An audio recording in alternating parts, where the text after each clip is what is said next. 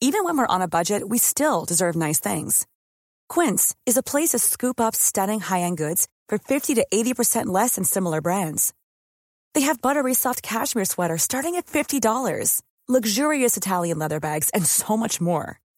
Plus, Quince only works with factories that use safe, ethical, and responsible manufacturing. Get the high-end goods you'll love without the high price tag with Quince. Go to quince.com slash style for free shipping and 365-day returns. Burrow's furniture is built for the way you live.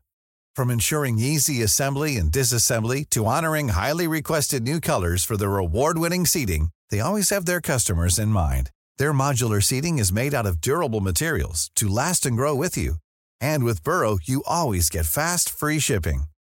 Get up to 60% off during Burrow's Memorial Day sale at burrow.com slash ACAST. That's burrow.com slash ACAST. burrow.com slash ACAST. Hey, it's Ryan Reynolds, and I'm here with Keith, co-star of my upcoming film, If, only in theaters May 17th. Do you want to tell people the big news? All right, I'll do it. Sign up now and you'll get unlimited for $15 a month in six months of Paramount Plus Essential Plan on us. Mintmobile.com slash switch. Upfront payment of $45 equivalent to $15 per month. Unlimited over 40 gigabytes per month. Face lower speeds. Videos at 480p. Active Mint customers by 531.24 get six months of Paramount Plus Essential Plan. Auto renews after six months. Offer ends May 31st, 2024. Separate Paramount Plus registration required. Terms and conditions apply if rated PG. This podcast contains explicit language and descriptions of violence. Please be advised. Test one, two, test one, two, test one, two.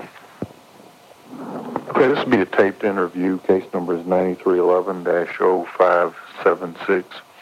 Date is 11-17 of 93. This is Detective Kevin Putnam of the Mobile County Sheriff's Office preparing to interview someone as part of his investigation into the brutal murder of Renee Bergeron. For nearly three decades, this murder has remained unsolved. Renee Bergeron's file has sat, collecting dust, untouched for all these years, until now. For ID and ARC Media, I'm Sarah Kallies, and this is Why Can't We Talk About Amanda's Mom, a podcast documenting my three year investigation into the 1993 murder of Renee Bergeron. Last episode, we learned about Renee a 26 year old woman from New Orleans who lived in Mobile, Alabama. In 1993, Renee was murdered and decapitated. Her body deposited on a service road off Interstate 10 in a rural corner of Mobile County.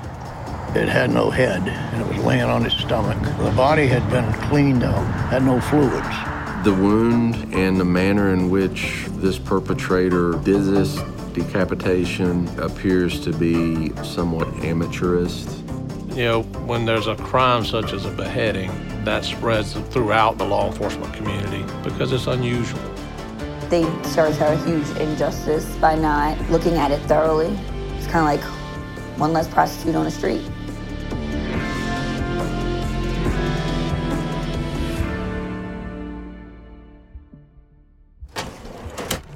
There are approximately four to 5,000 pages of files as part of the investigation into the murder of Renee Bergeron, and I need to go through these files, every single page of them. There are interview transcripts, forensics documents, crime scene photos, cassette tapes, press releases, tips, even police reports from other investigations that at some point might have been considered relevant to this case. I even find copies of Renee's personal documents and effects her calendar and address book, mail from her house, letters, photos. But there's one thing, well, technically four things, I find that will become my Rosetta Stone in this case.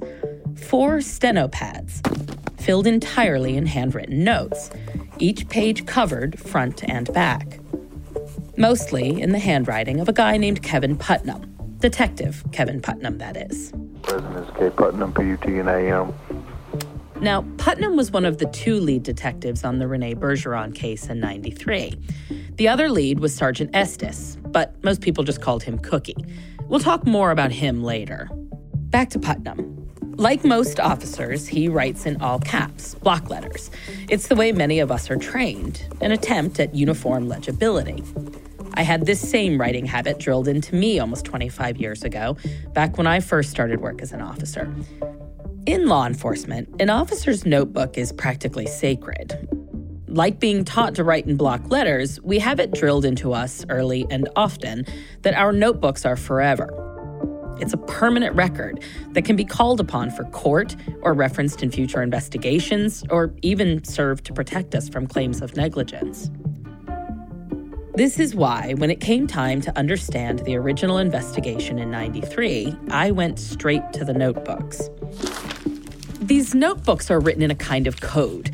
They're meant for the individual officer to be able to reference later, if necessary, to recall people or events. Jotted notes, names in the margin with an arrow drawn to another name or to an address, phone numbers with only initials next to them. They are not exactly a clear narrative, but they are in chronological order documenting the progress of the detective. These four notebooks tell the story of the initial investigation into the murder of Renee Bergeron. They begin with the date and time Putnam was first called to the scene Sunday afternoon, November 14, 1993. There, he logs a few bullet points describing what he saw when he arrived. He sketches a quick diagram showing the location of Renee's body in reference to the roads and buildings nearby. From there, his notes progress, with interviews, leads, pieces of evidence, continuing until the spring of 1994 when they begin to peter out. This is when the Mobile County Sheriff's Office appears to have hit a dead end, even though her case was not yet solved. Not even close. Basically, these notebooks show the meat of the case and help me piece together how the initial investigation went down, who investigators spoke with, what they looked into, and how they talked about Renee. And all of this is important because, as far as Renee's family is concerned, law enforcement is to blame here. Not for the murder itself, but for the fact that Renee's case has yet to be solved. It was never looked at her as a human being or definitely not as my mom or anybody's mom or anybody's daughter or anybody's sister. It was looked at as one less prostitute we got to worry about. So I was like, good luck dealing with them because, you know, we had no luck, no help. Amanda's skepticism is understandable. She believes that the early investigators, including Putnam, made stereotyped assumptions about who her mom Renee was and who might have been responsible for her murder.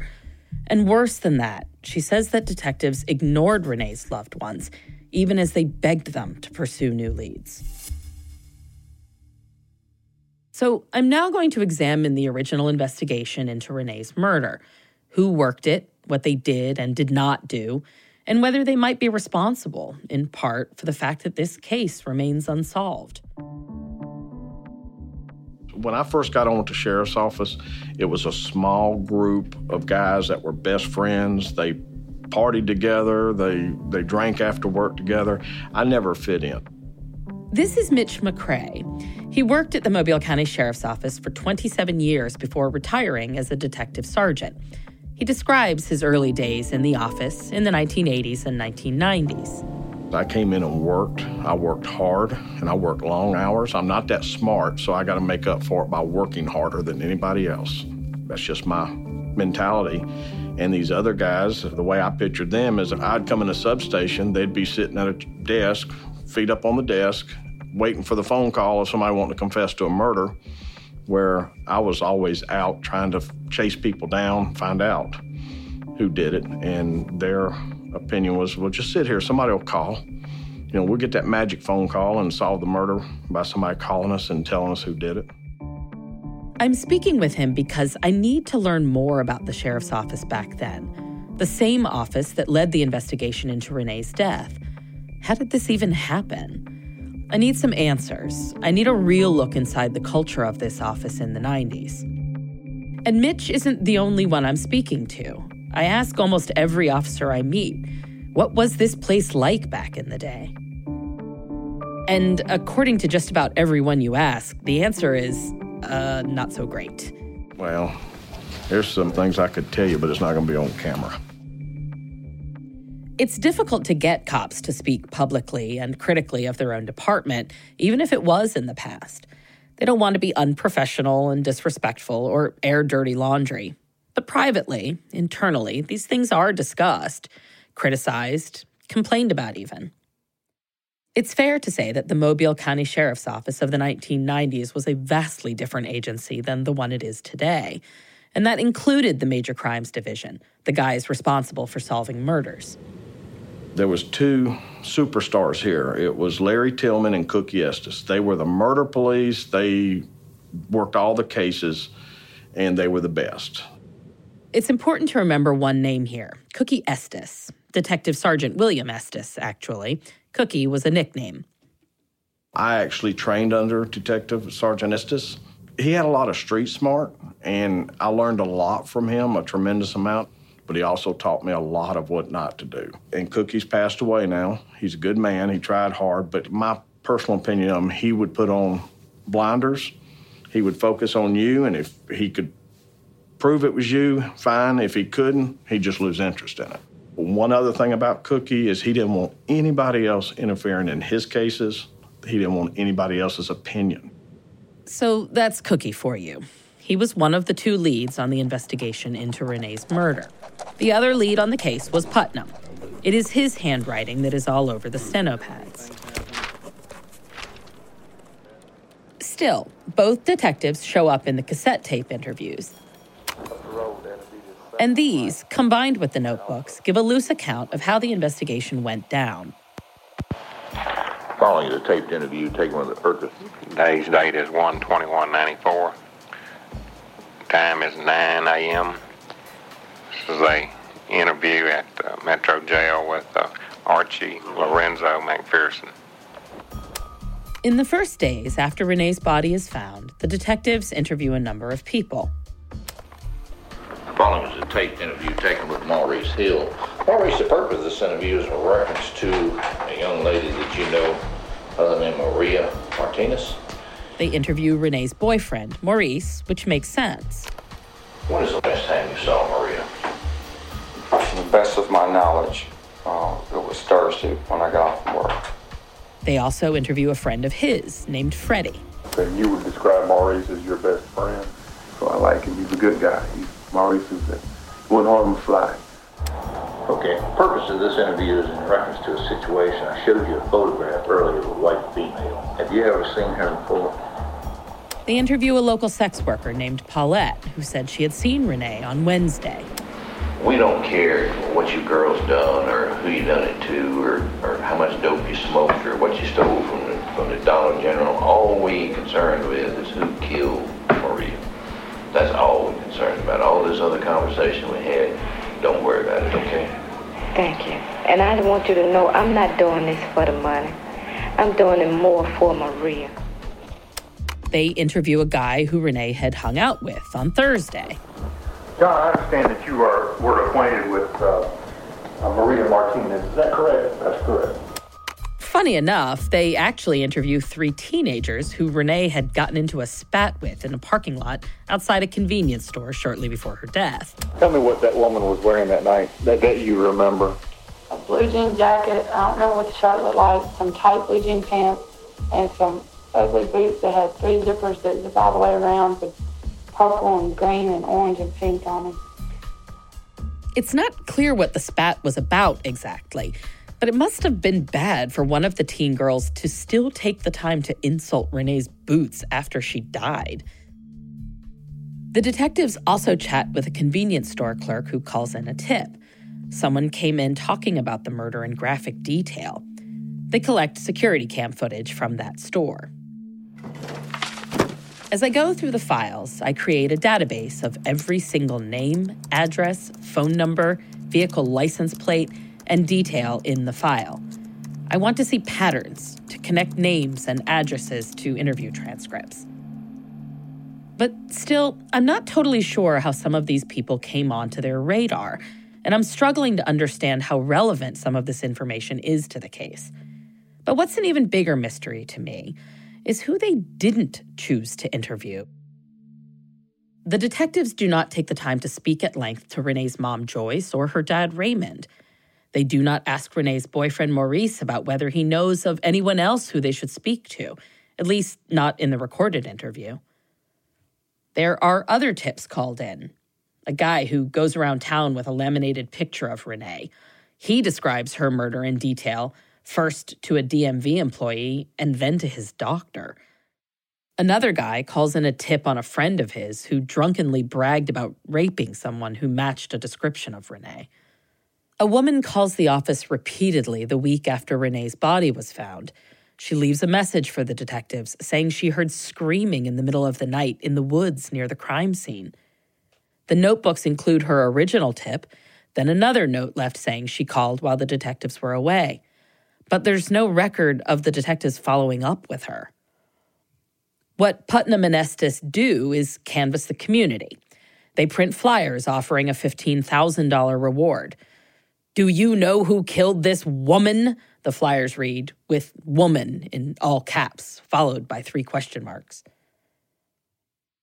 They use an old mugshot of Renee on the flyer from a time when she was arrested, despite the fact that they have other, more recent pictures of her on hand, including one of her with her young daughter in her lap.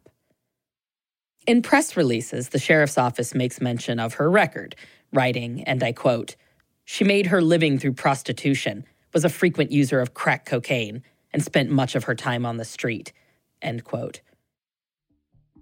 Maybe the detectives think they are being smart about this. They probably think they stand the best chance of getting real information if they present Renee in the terms by which they view her a sex worker and drug user, because that's how they assume others will know her.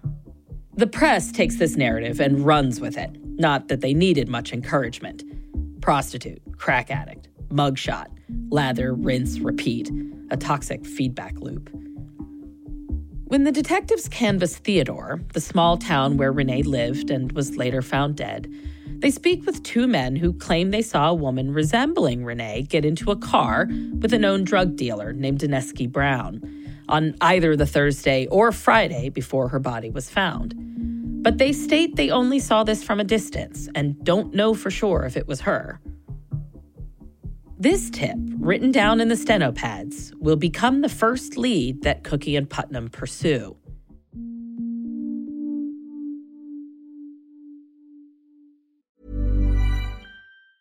A lot can happen in three years, like a chatbot may be your new best friend. But what won't change? Needing health insurance. United Healthcare Tri Term Medical Plans, underwritten by Golden Rule Insurance Company, offer flexible, budget friendly coverage that lasts nearly three years in some states. Learn more at uh1.com. Hey, I'm Ryan Reynolds. At Mint Mobile, we like to do the opposite of what Big Wireless does. They charge you a lot, we charge you a little. So naturally, when they announced they'd be raising their prices due to inflation, we decided to deflate our prices due to not hating you.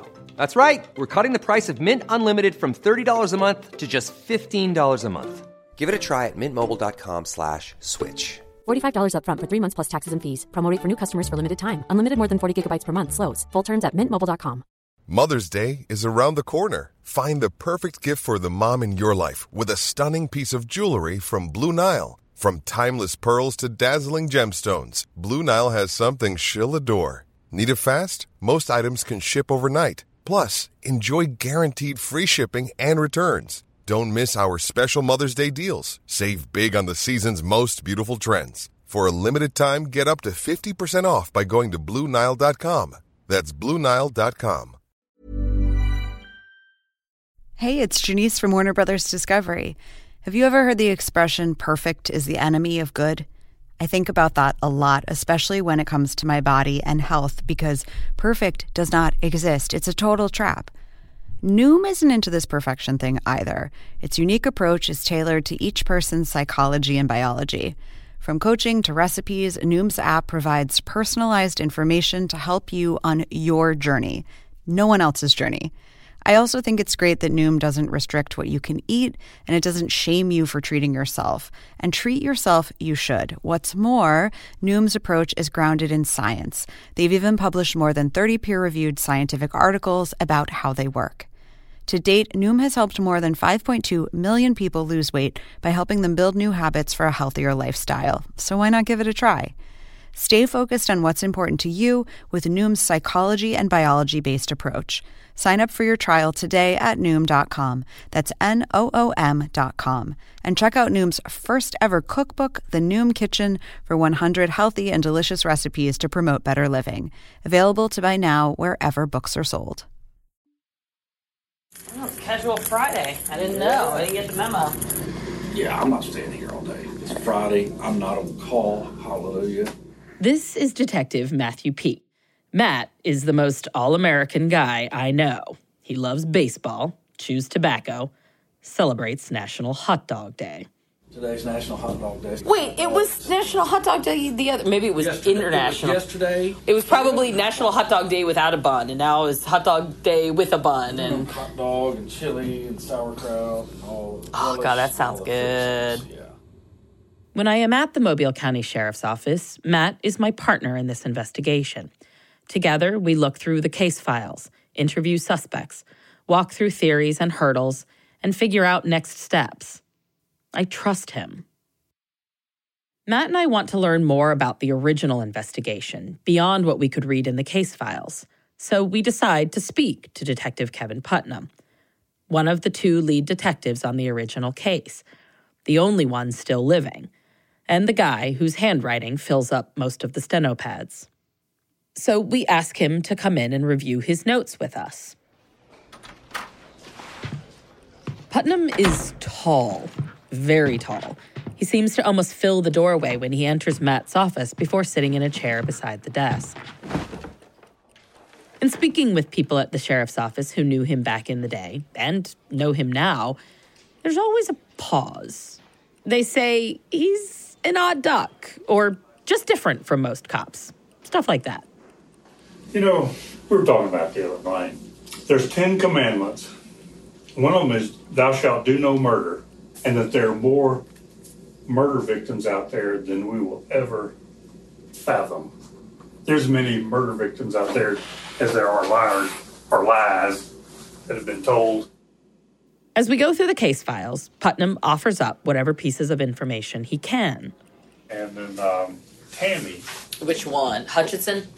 Tammy Hutchins, yeah, her name was all up in it. She she used to run with the crowd down there. We discuss the sources Putnam interviewed, the people who seem to know Renee. Now here's William David Young's name in my book. I didn't think it was there. Yeah, it seems like somebody pr- talked to him once, briefly. He even says that he came in and talked to somebody once, Came, but came to get DL, had laminated picture of victim talking about murder. on the whole, things line up with how I had thought his investigation went. I just I thought I kept better notes than this. Look, honestly, if you didn't keep the notes that you kept, we wouldn't have anything. Cookie and Putnam zeroed in on a lead suspect within the first 48 hours after Renee's body was found Dineski Brown, the drug dealer mentioned earlier. So here's what happens next the detectives drive to Dineski's house. They ask to speak with him about a case they are investigating. Smartly, Dineski asks for a lawyer. The detectives ask to search the inside of Dineski's car, a blue Toyota Celica. Again, Dineski asks for a lawyer. So the detectives bring cadaver dogs to sniff around the car. The dogs signal that there's an odor related to human remains inside the Toyota. So now the detectives have probable cause, that is, a legal basis to search and seize the car. As they search the car, they find sneakers, shorts, and a buck knife, the folding kind often used in hunting. The tip of the knife is broken off. The blade has a single blood smear on it. The handle has blood in the crevices.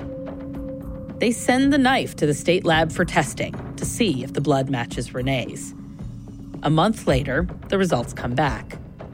No, the blood does not match Renee's. At this point, the detectives have nothing else to go on, except some guys saying Renee maybe got into Dineski's car. No other evidence suggests that Dineski's connected to her murder. The detectives are left with just hunches and biases. Dineski was black and a drug dealer. And maybe Renee owed him money since she was known to use cocaine. It is at this point, when their lead suspect, Dineski, is reasonably excluded from consideration, that the case begins to go cold. Over the next few months, the detectives pursue a few more leads, but none quite as ardently as Dineski Brown. But talking to him in the present day, Putnam does remember other suspects, including one particular suspect, Renee's boyfriend, Maurice. But I do remember going to the house, and I do remember him saying, Sure, go ahead and look around. I remember walking through a room and looking around on the floor, especially the floor, because I think it had a wood floor. And you know, blood gets in wood floors and it mm-hmm. just gets way down in there deep. It's dark that night. You went at night? Yeah. Yeah. We went at night. Was there blood on the porch? There was, I know there Se- was, seems like there was something worth looking at on the porch. right? Cookie would have collected it. So Putnam confirms this. There was blood on the porch at the house Renee shared with her boyfriend. He saw it the same night that Renee's body was found. I just never got the sense that he was involved in it. He just seemed like he was, you know, he had her around because they were friends and buddies, and I, I'm sure they had sex. They were together for six years. They were a couple Yeah, for six years. yeah. And what makes him go off the reservation? But I am of the same mind as you that in this case, I don't think that he's the one who did it. I think he was probably a shitty boyfriend, but I don't think he killed her. You know what I mm-hmm. mean? I mean, she's got a place to live. He's paying her bills. He wasn't paying her bills. That was her house. That's not what we heard. It doesn't matter what you heard. The lease was in her name. That was her house. She made $42,000 that year. She wasn't living off of anybody. I'm not saying she was a saint, but I also I think it's important to recognize that there were a lot of tales about her at the time that were not accurate.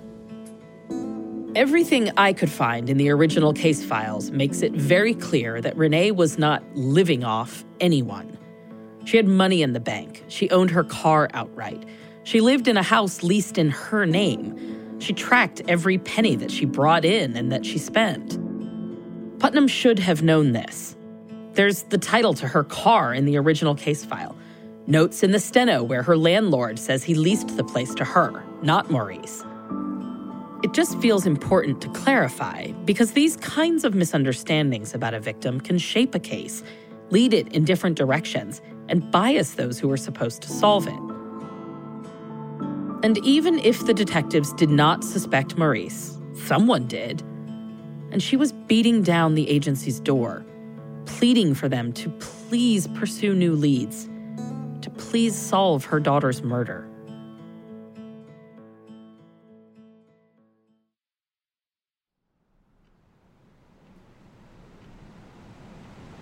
I'm Joyce Bergeron, and I was Renee's mother, and still is. She's still in my heart after 29 years. This is Joyce, Renee's mom. I speak with her early in my investigation because I want to get to know the people who knew Renee best and who knows you better than your own mom. Today, Joyce lives in the same house she raised Renee and her five siblings in. It's also the house that Amanda grew up in. It's a modest ranch just outside of New Orleans. I gave them a tour to see all of the nutcrackers. She loves to collect things. Her kitchen is filled with Coca Cola memorabilia. Her living room has, I kid you not, hundreds of nutcrackers, all gifted to her by her children, grandchildren, neighbors, and friends. The Bergerons were, and still are, a picture family. There are stacks of photos, album after album, the walls of the family home adorned in every room with more and more pictures of them all. Even though Renee is gone, she's still present in the household. Her photos are everywhere. Joyce first found out that Renee had died when the sheriff's office called her and her husband. But she didn't learn the exact details until she traveled to Mobile to recover her daughter's body from the funeral home. The guy from the funeral home told me, he says, Miss Joyce, before we make arrangements, I want you to talk to the guy that did the autopsy in Mobile. So he got him on the phone, and he's the one that told me, he said, Are you aware how your daughter died? I said, I was told she was found on side the road. And that's when he proceeded to tell me that her head was found two days later. Given the extent of injuries to Renee, the family had to identify her body through small, cropped pictures of her tattoos a butterfly in the web between her thumb and index finger, and a broken heart above her ankle. We went to the Mobile police and I wanted to talk to him. She says Mobile Police Department here, but she really means the Mobile County Sheriff's Office. It's a common misnomer, but important to clarify. But the guy was in charge of the police department at the time was a total a-hole. His attitude was that she was a street person and that she didn't have a place to stay and all this. And I said, You're going to tell me she was homeless? I said, The house she was living in, she rented it. The furniture that was in there, she had on it. Regardless, the agency dismissed her. But Joyce pushed back on the detectives. She knew her daughter rented her own place, bought her own furniture, took good care of herself. She wasn't a, quote, street person. And that's when he backed up his chair, he crossed his leg, put it on the table, and proceeded to describe my daughter to me, how she was a street person. And I looked at him and I told him, I said, all I know if you're married. I don't know if you have kids. But I said, you got to remember that girl was somebody's daughter, she was somebody's mother, and she was somebody's sister. One of the detectives dismissed the mother of a murder victim, literally putting his feet up on the table and telling her that her daughter was a street person. Can you imagine? The thing is, Joyce knew about Renee's occasional sex work. She says Renee reassured her that it was closer to chaperoning rich guys than working as a street prostitute. Joyce says that she knew she couldn't control Renee. It was better to make peace with her daughter's choices at any given point in her life, even if she didn't agree with them. But what she did not make peace with was how the sheriff's office treated her. Not only was it cruel, it also hurt their investigation because Joyce knew who Renee's good friends were she knew who they should talk to. And Joyce had her own suspicions. One that she wanted them to investigate Renee's boyfriend, Maurice. Joyce remembers that Maurice did not come to the funeral. But more than that, Joyce remembers another crucial thing about Maurice. Renee had told her mom that Maurice was abusive towards her. Apparently, Renee and Maurice would get into huge, awful fights, in fact, right before her death, Renee told her mom that she was going to leave Maurice. She says, Well, Mom, she says, it's at this point. If I don't leave him, either he's going to kill me or I'm going to end up killing him. She says, I can't take it anymore. Joyce told the detectives that she thought they should at least investigate Maurice more. Not that I felt Maurice did it, because, quote the Mobile police, the man is a musician. He wouldn't use his hand to kill anyone. Any professional man didn't do it. And I looked at him. I said, What about O.J. Simpson? I said, Wasn't he a professional football player? And I said, Don't handle me that bowl just because of your profession that you can't commit murder. Despite being rebuffed, Joyce continued to write letters to the sheriff's office. One reads Since Renee's death, I have mailed you a copy of a book. I know you got it. I have written you five letters, this being the sixth. Please write me some kind of report as to what has been done and what is being done. Please don't let her be an unsolved case. I know I'm looking for answers, and answers are what I need but those letters went unanswered. The same day that Renee's body was found, back in November 1993, detectives interviewed her boyfriend Maurice. following is a taped interview taken with Maurice. Maurice, the purpose of this interview is a reference to a young lady that you know, other than Maria Martinez. As we both now know now, we found Maria dead this afternoon down off of March Road. March Road? Yeah. Where's that? West, west of here. There's a cassette recording of this interview. The recorded interview runs less than 20 minutes. That's pretty short for a criminal interview. You said sometimes she just leaves. She goes away for a few days and comes back. Uh, she got got a sort of a sordid past. Is that? Uh, she, she does drugs, uh, more particularly crack cocaine. Uh, I understood you to say that she also been turning some tricks. Right. I mean, I didn't uh, condone what she was doing, and I never followed her, and we really didn't discuss it, you know, because um, I just felt less than a man when she was telling me about a trick. She didn't discuss her tricks with me. So I don't know who she was tricking, but I know that she was tricking because she'd leave home and she'd come back with money or drugs. Um, sometimes she goes out of town and does this. Right. Houston, Dallas, wherever. She just sort of comes and goes. Is that right? Right. Do you have any idea where she may have been staying during this period that she was gone? None whatsoever. None whatsoever. It's clear that the officers and Maurice had talked before the recording started. I, I, I gather from the conversation you and I had earlier that initially you and her, you felt pretty close to her. But because of her lifestyle and some of the things she's been doing, that you not as close. Not really intimate, but I still love her. But you know, I can't. You know, it's, it's just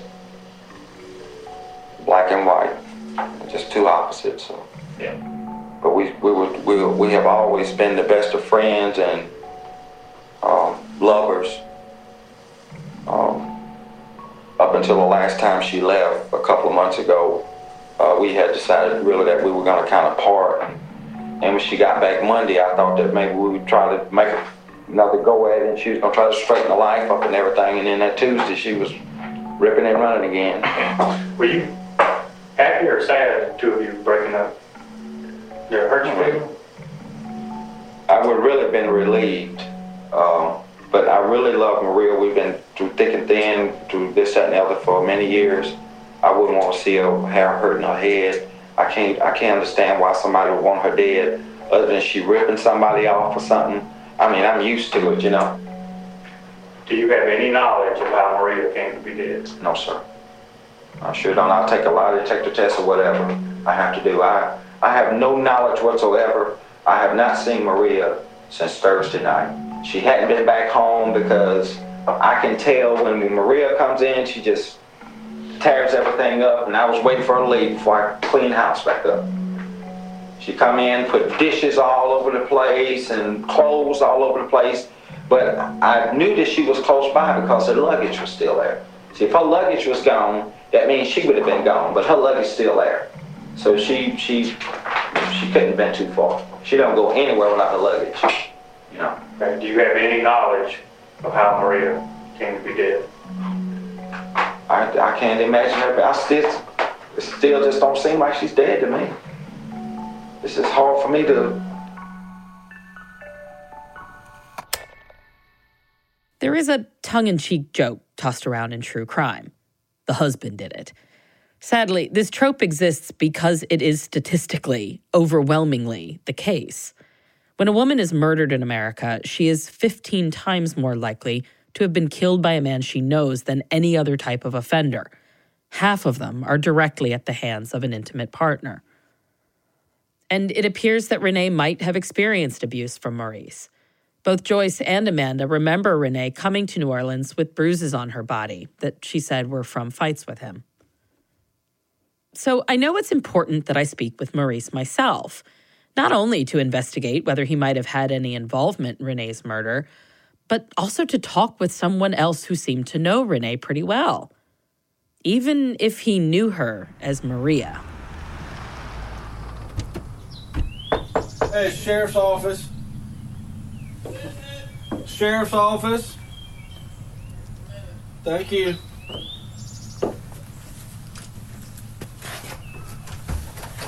Good morning. Good morning. How are you? Hey, is Maurice around? Good morning. How you doing? I'm well, sir. I spoke with you on the phone the other day. Yeah. Maurice lives in a quiet residential section of Mobile, not far from downtown. The street is wide, the homes are lovely, mid century ranches. The oaks are enormous, creating a canopy over the whole neighborhood. It's the summer of 2020, peak COVID, so we stay outside, keeping our distance. The audio, unfortunately, reflects this. As we talk to Maurice, we learn some of the basics about him. He has adult children who live nearby. They seem like a close family. He's certainly getting up there in age. He was 15 years Renee's senior. Today, he moves with the help of a wheelchair, though once he gets where he's going, he stands up to speak. He is an imposing figure. He is tall, very sturdy. He seems very sharp. And though we are there to discuss dark, difficult things, there are moments we get a glimpse of what I suspect is a quick wit. And I can see why Renee was drawn to him. I do remember her following me around because I would be so happy to see her. Because a lot, most of the time, when I played, she was out of town. Uh, and I would be glad to see her. Except one time, I was playing in a club, and this woman was in there, was married, and she was fixated on me. And Maria got her straight. You don't mess with my man. I'm like, oh my God. I didn't know you were my woman, but okay. Maurice shares fond memories of Renee, like when she would come to watch him play music at his gigs. But he is also frank about problems in their relationship. He hones in on her drug use, just as he did in his original interview from 1993. so you two kind of kicked it off when y'all first met and then started dating. Is that right? Okay. And any problems during that dating? we had problems with she was she was a drug addict. I mean, she had it bad. Mm-hmm. Cocaine? Uh, yeah, she'd Yeah. be gone sometime for two or three days. I would get upset or whatever, but not enough to kill her or nothing like that. Yeah. It'd be like cutting my own throat. Mm-hmm.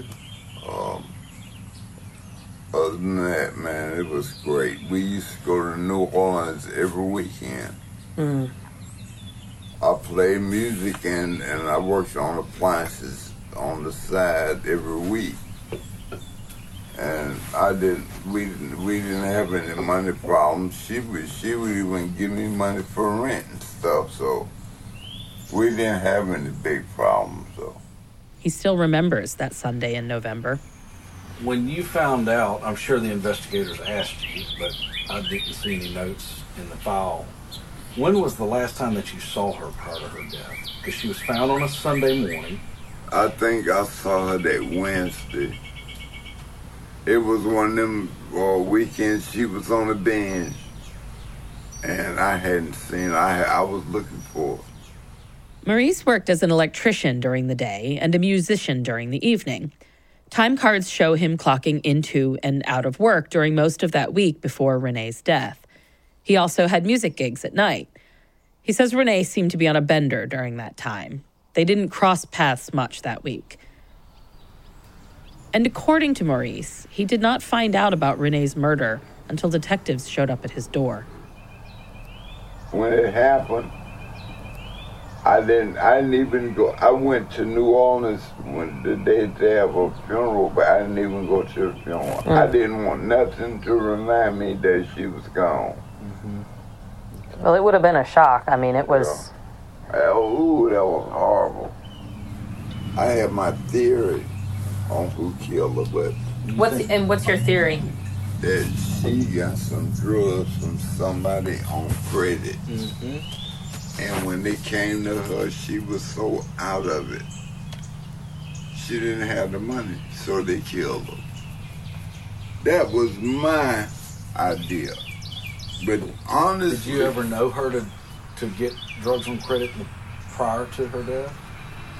Because she she usually had money. She had, I mean, and at the time of her death, money. she had money, according to her banking records, which she kept really meticulous notes. You know, I didn't keep up with how much money she had. I knew that she had money, mm-hmm. But I never kept up with it. How she got it. Mm-hmm. She was the sweetest thing in the world. I never will forget her. But I call her Maria, but we found out later her name was Renee Bergeron. Mm-hmm. But she always been Maria Martinez to me. I went into this meeting expecting to dislike Maurice, simply by virtue of what I had heard about his alleged history of domestic violence. To be clear, my thoughts on that are no different now. Domestic violence is an intolerable condition. It is a cancer on society. It is endemic. It is on the rise again in this country, and it is a predictor of so many types of violent crime. But when Maurice speaks about Renee, it is very difficult, even for me, to not feel empathy for how much sadness he still seems to carry at her loss. Above all, my read on him is that he is being very forthright with us. His answers are clear and natural. There are none of the telltale signs of lies. Nice to meet you, sir. We're Nice gonna to get out meet of here. I'll let you enjoy your weekend. if you think of something, please call us. Okay. I sure will. Shake your hand, but Y'all you know. have a, okay, yeah, I understand. Y'all have a good day. There's a term of art in law enforcement and in criminal justice in general the totality of the circumstances. There is no one thing that eliminates Maurice as a suspect. Maurice appears to have a credible alibi that weekend, and no other accounts of Renee's whereabouts include Maurice. Plus, he seems forthright. There are no red flags. When I look at the facts of the case, I can arrive at one of two conclusions. Either an overarching sense that it just doesn't add up to his having done this, or perhaps even being able to do this, or I must land in a place where I want to continue pushing in this direction. To me, there is nothing that stands out, nothing glaring that says, keep going, there's got to be something there. And frankly, that is a mistake too many investigators make.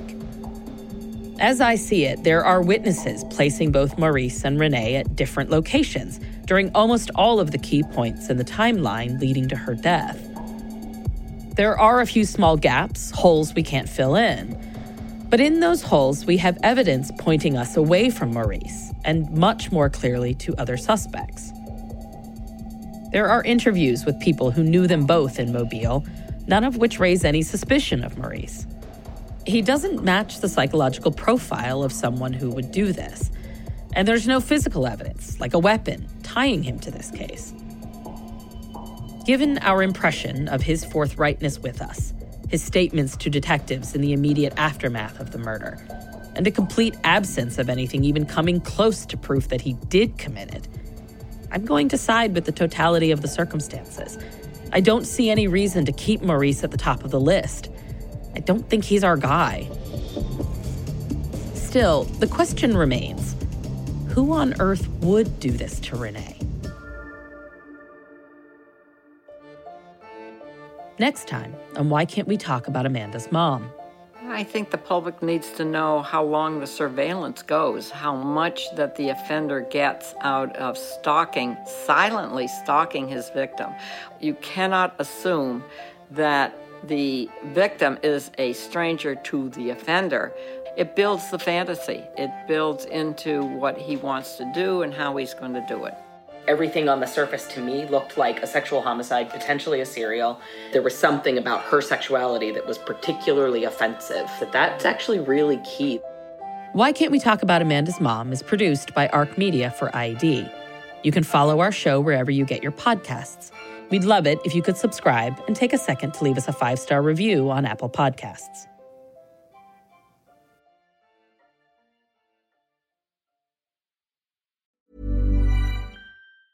Hey, it's Danny Pellegrino from Everything Iconic. Ready to upgrade your style game without blowing your budget? Check out Quince. They've got all the good stuff shirts and polos, activewear, and fine leather goods, all at 50 to 80% less than other high-end brands. And the best part? They're all about safe, ethical, and responsible manufacturing. Get that luxury vibe without the luxury price tag. Hit up quince.com slash upgrade for free shipping and 365 day returns on your next order. That's quince.com slash upgrade.